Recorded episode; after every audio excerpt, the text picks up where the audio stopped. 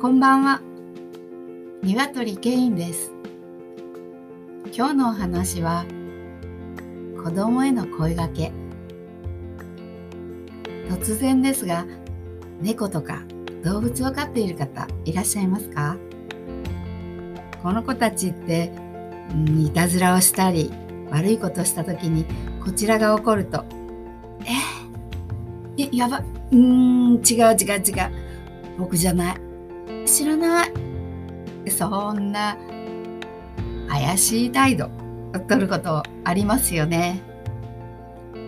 動物たちにどのくらいの能力があるのか専門家ではないのでわかりませんが、すごくちっちゃな、うん、子猫の頃からそんな感じなんですよね。そこから考えると子供も喋れない頃、まだ首も座らない頃から声色や空気感とかそんなところから感じ取れる能力ってあるんです。言葉とかわかるようになる前の生まれてから3歳くらいまでの間その間の関わり方って一番大切な時期なんです。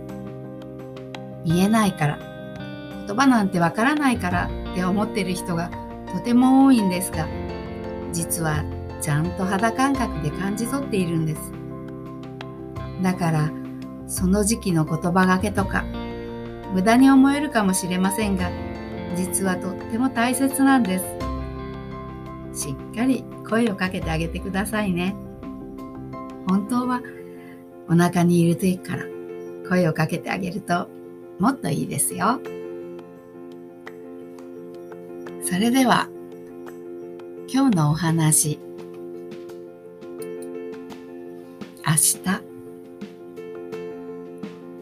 花園みたいに待っている。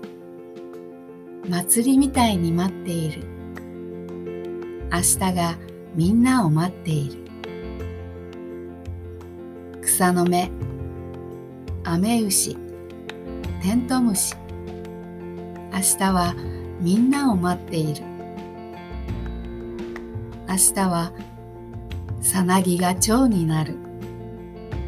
明日はつぼみが花になる。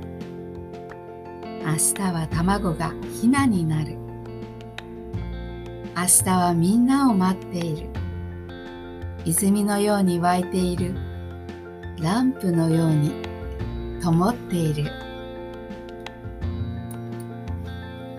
それでは今日もお付き合いいただいてありがとうございます。